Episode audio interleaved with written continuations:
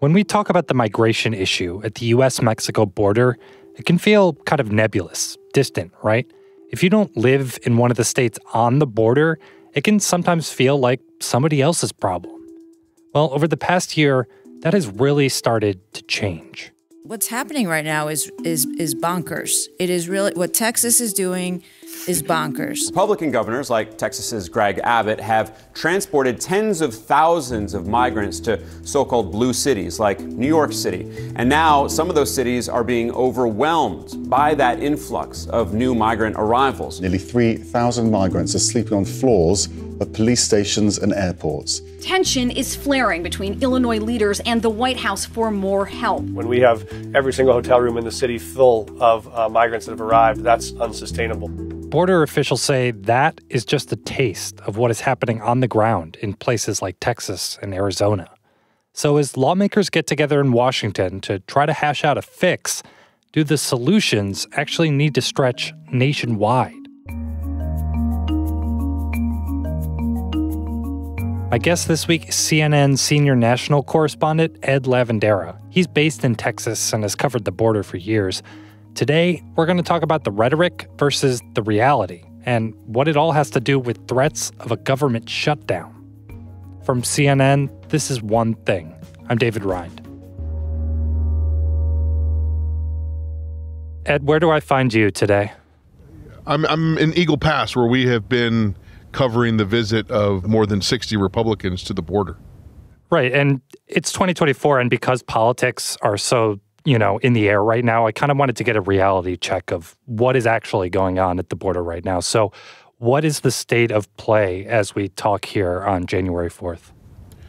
Well, we're coming out of what has been one of the historically most busy uh, months that uh, border authorities have ever seen in the last 20 years. More than 225,000 people uh, illegally crossing through ports uh, between ports of entry along the U.S. southern border. Those are numbers that we have not seen uh, in, in more than 20 years. So it's, it's wow. a, a, significant jump. But what has happened in really the days since Christmas and in the new year, the flow of migrants between the ports of entry crossing illegally has really uh, plummeted drastically. And what do officials chalk that up to, that, that dramatic drop? You know, I, I, find that sometimes it's kind of hard exactly to pinpoint one specific reason. There are traditional ebbs and flows to the the way migrants uh, travel to to the southern border, um, and that can be affected by many many things. Uh, but we also do know. Um, and we've picked up in the, in the, last couple of days some reporting on uh, anecdotal stories of what people on the other side uh, from Eagle Pass in Mexico are seeing, and that is that in recent days that there are immigration checkpoints that Mexican authorities have set up uh, in the states that kind of border along the region. And we've been told by several people in Mexico that some of those checkpoints have really kind of stepped up robust operations. So that could really slow down the, the number of people getting to uh, the Rio Grande. And this comes days after, uh, you know, high-level U.S. Uh, officials visited with the Mexican president, um, and that could also be, you know, part of the negotiations that were happening there, uh, asking Mexican authorities to to step up their enforcement on immigration issues on, on, on their side of the border. So that could play in, into this as well. Well, we want to thank all of you for being here today. Uh, I want to thank all of my colleagues for joining me here in the epicenter of the uh, of the crisis that we're having on the border here in Eagle Pass, Texas. It's been quite a day. So you mentioned that dozens of House Republicans came down to the border to see what's going on. How does that fit into this? Like, what are they looking for in terms of fixes? Well, the House Republicans who visited Eagle Pass, more than 60 of them, came at a time where on the Senate side, there's a bipartisan group of small group of senators that have spent the holiday break trying to negotiate some deal on a border security measures. Our position is very clear, and we have made that uh, clear again for seven months. H.R. 2 is the necessary ingredient. Why? Because it has provisions that fix each of these problems, and these things. The work. problem is, is that the, the House has passed its own version of that, and as you can imagine, it's going to be much more conservative um, and kind of get into the things that uh, the most conservative re- members of the Republican House caucus will vote for. For example, you couldn't just reform the broken asylum process and allow this parole system to remain broken. It, it, would be a giant loophole that would not solve the issue. You can't just build the, the wall without ending catch and release, without restoring remain in Mexico. These are the, the policies and the provisions. And they are convinced that whatever the Senate comes up with, it's not going to reach what they want to see. So I think, um, and we heard this yesterday from many of those uh, Republicans in Eagle Pass, you know, using this visit as a way of really ratcheting up the pressure on the Biden administration to accept many more of the policies that they would like to see implemented in these in these border bills. Well, so if it doesn't seem like they're going to accept whatever the Senate comes up with, then I guess what, what's the point of the Senate trying to ne- negotiate? Like, like where does this go if, if both sides are kind of so dug in as it seems like they are? Right. I mean, it does not look good at, at this point for any kind of compromise that's going to be able to pass both chambers of, of Congress. I will not vote for the funding of the government from that that we're going to be doing in February and forward if we do not address the southern border issue. I will. I don't cover Congress uh, on a day-to-day basis, but I was struck by uh, just how many members that we spoke with yesterday. We don't want lip service. We want to make sure are willing and talking about shutting down the federal government in the weeks and months mm. ahead if they have to to get what they want on this specific issue. Do you think that's a growing feeling among Republicans that they're willing to shut down the government? Absolutely. I'm from Illinois, which is a sanctuary state. Chicago, they're up there whining. We're um, Perhaps if you cover Congress, you know, on a day-to-day basis, that's not as surprising. But from where I sit over here in Texas, I, I was a little bit surprised by that.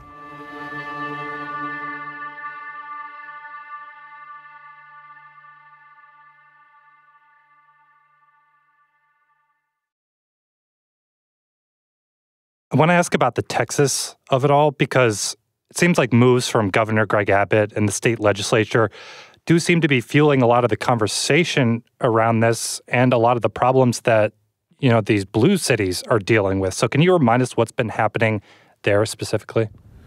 Well, for the last year and a half, at, at least, uh, Texas Governor Greg Abbott has um, implemented a series of uh, plans and ideas uh, really kind of meant to bring this border issue to the forefront. Biden's deliberate inaction has left Texas to fend for itself. If we go back and, and we look at uh, some of the things that they've done, he's stepped up uh, National Guard presence along the U.S. southern border. He's implemented a strategy called Operation Lone Star, which also involves sending uh, state troopers to guard various parts of the border. They've set up miles and miles of razor wire along the river's edge.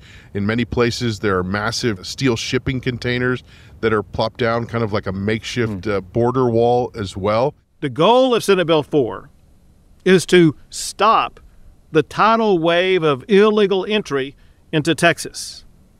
It creates a criminal offense for illegal entry into Texas from a foreign nation. Now, you know, the ironic thing about, about all of this is that that kind of presence is easily seen along the river in Eagle Pass, but it really hasn't done anything to stop the flow of people crossing illegally. I right. Mean, you just said it was a record month in December.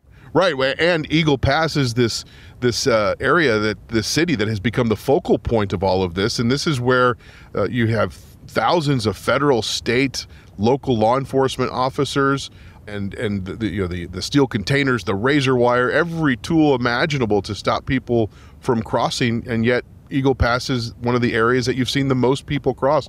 I spoke with one former state Democratic lawmaker uh, from Eagle Pass yesterday who were standing there next to those shipping containers, and he said all of this has stopped literally zero people from crossing mm. the river if they wanted to.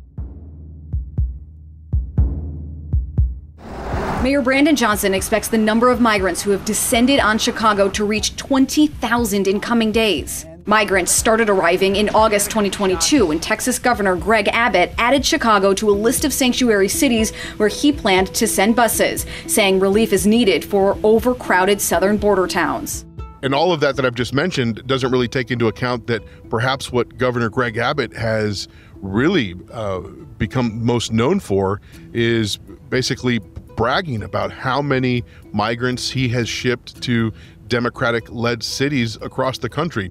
Now, I know that cities like Chicago and New York, they've had it with regard to the influx of migrants to their locations. But I don't think they truly know the magnitude of the damage caused to the United States by Joe Biden. New York, Chicago, Denver, and other places um, in a way that many of those uh, Democratic leaders say is just reaping chaos and using migrants as political pawns uh, to do this. But despite all of that, the governor, uh, he's willing to take all of that criticism uh, from Democratic leaders and says he will continue busing migrants, which has now you know reached thousands and thousands of people. You know, at one point in the summer, we had 25, 30 buses showing up every single day without any coordination or any notification. He is now sending buses um, outside of the city of Chicago, in some instances 100 miles away, where people are being dropped off. They're being told that they are in the city of Chicago, literally dropped off um, in the middle of nowhere. Right. And we're seeing cities, you know, like New York and Chicago enact you know kind of restrictions on on how these buses can kind of come in and when they should be notified. And that is kind of trickling down right to suburbs where some of these buses are, are kind of forced to go. And you get community after community kind of dealing with this down the line. Yeah you know in in a odd kind of way this busing is actually helpful to many of the border communities because what people and emergency officials in, in these border cities will tell you is that you know the key to kind of handling a surge of people is to keep them moving as quickly as possible right so mm. you know i remember being in places like el paso where you'd see these surges and one of the challenges that they face is getting migrants to the areas after they've been processed by Border Patrol and they've got an area where they're, they're supposed to have immigration court dates in the future, getting them to those areas as quickly as possible is actually helpful to border communities so that not everybody is stranded there. So it's it's not a good thing. In fact, I don't really think many people necessarily criticize the idea of busing people. I think what they're criticizing is the idea that they can't coordinate it and take the time to to say, look, uh, you know, you've got 100 people who are going to arrive here at 7 a.m. on, on a Wednesday. Be ready for that. Um, right. And, and, then these cities don't have anywhere to put them, and resources are strained there as well. Correct. Correct. I think I think that's the rub in all of this. So I guess bottom line, Ed, in, like a perfect world where Congress was able to agree on some kind of uh, border policy, like would any of the fixes being talked about do anything to kind of solve this problem? Like, just how intractable is this from your view? Look, I, have reported on the border since the mid 1990s, um, to date myself here a, li- a little bit. um, and every administration for decades has struggled with, with this issue. You know, the numbers go go up, but you know the, the underlying uh, factors are, are still probably the same. You have two political parties who could not be further apart on how to solve this issue, and there's no middle ground there. There, I haven't seen middle ground for for for years and years. For people who believe, you know, the, the more cynical side of, of politics, you know, there are a lot of people who argue that, uh, you know, both sides kind of like it this way. It, it, it fits their their mm. political motivations, and you know, it's a rather cynical way to kind of look at all of this. But for many people, they believe that's the reality. Mm. Really interesting, Ed. Thank you very much. Good to be with you.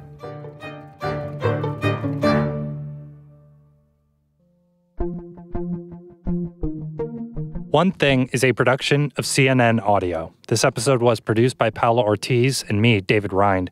Our senior producer is Faiz Jamil. Our supervising producer is Greg Peppers. Matt Dempsey is our production manager. Dan Dzula is our technical director. And Steve Lickteig is executive producer of CNN Audio. We get support from Haley Thomas, Alex Manasseri, Robert Mathers, John Dianora, Lenny Steinhardt, James Andres, Nicole Pesaru, and Lisa Namaro. Special thanks to Katie Hinman. We'll be back next week with another episode. I will talk to you then. Thanks for listening.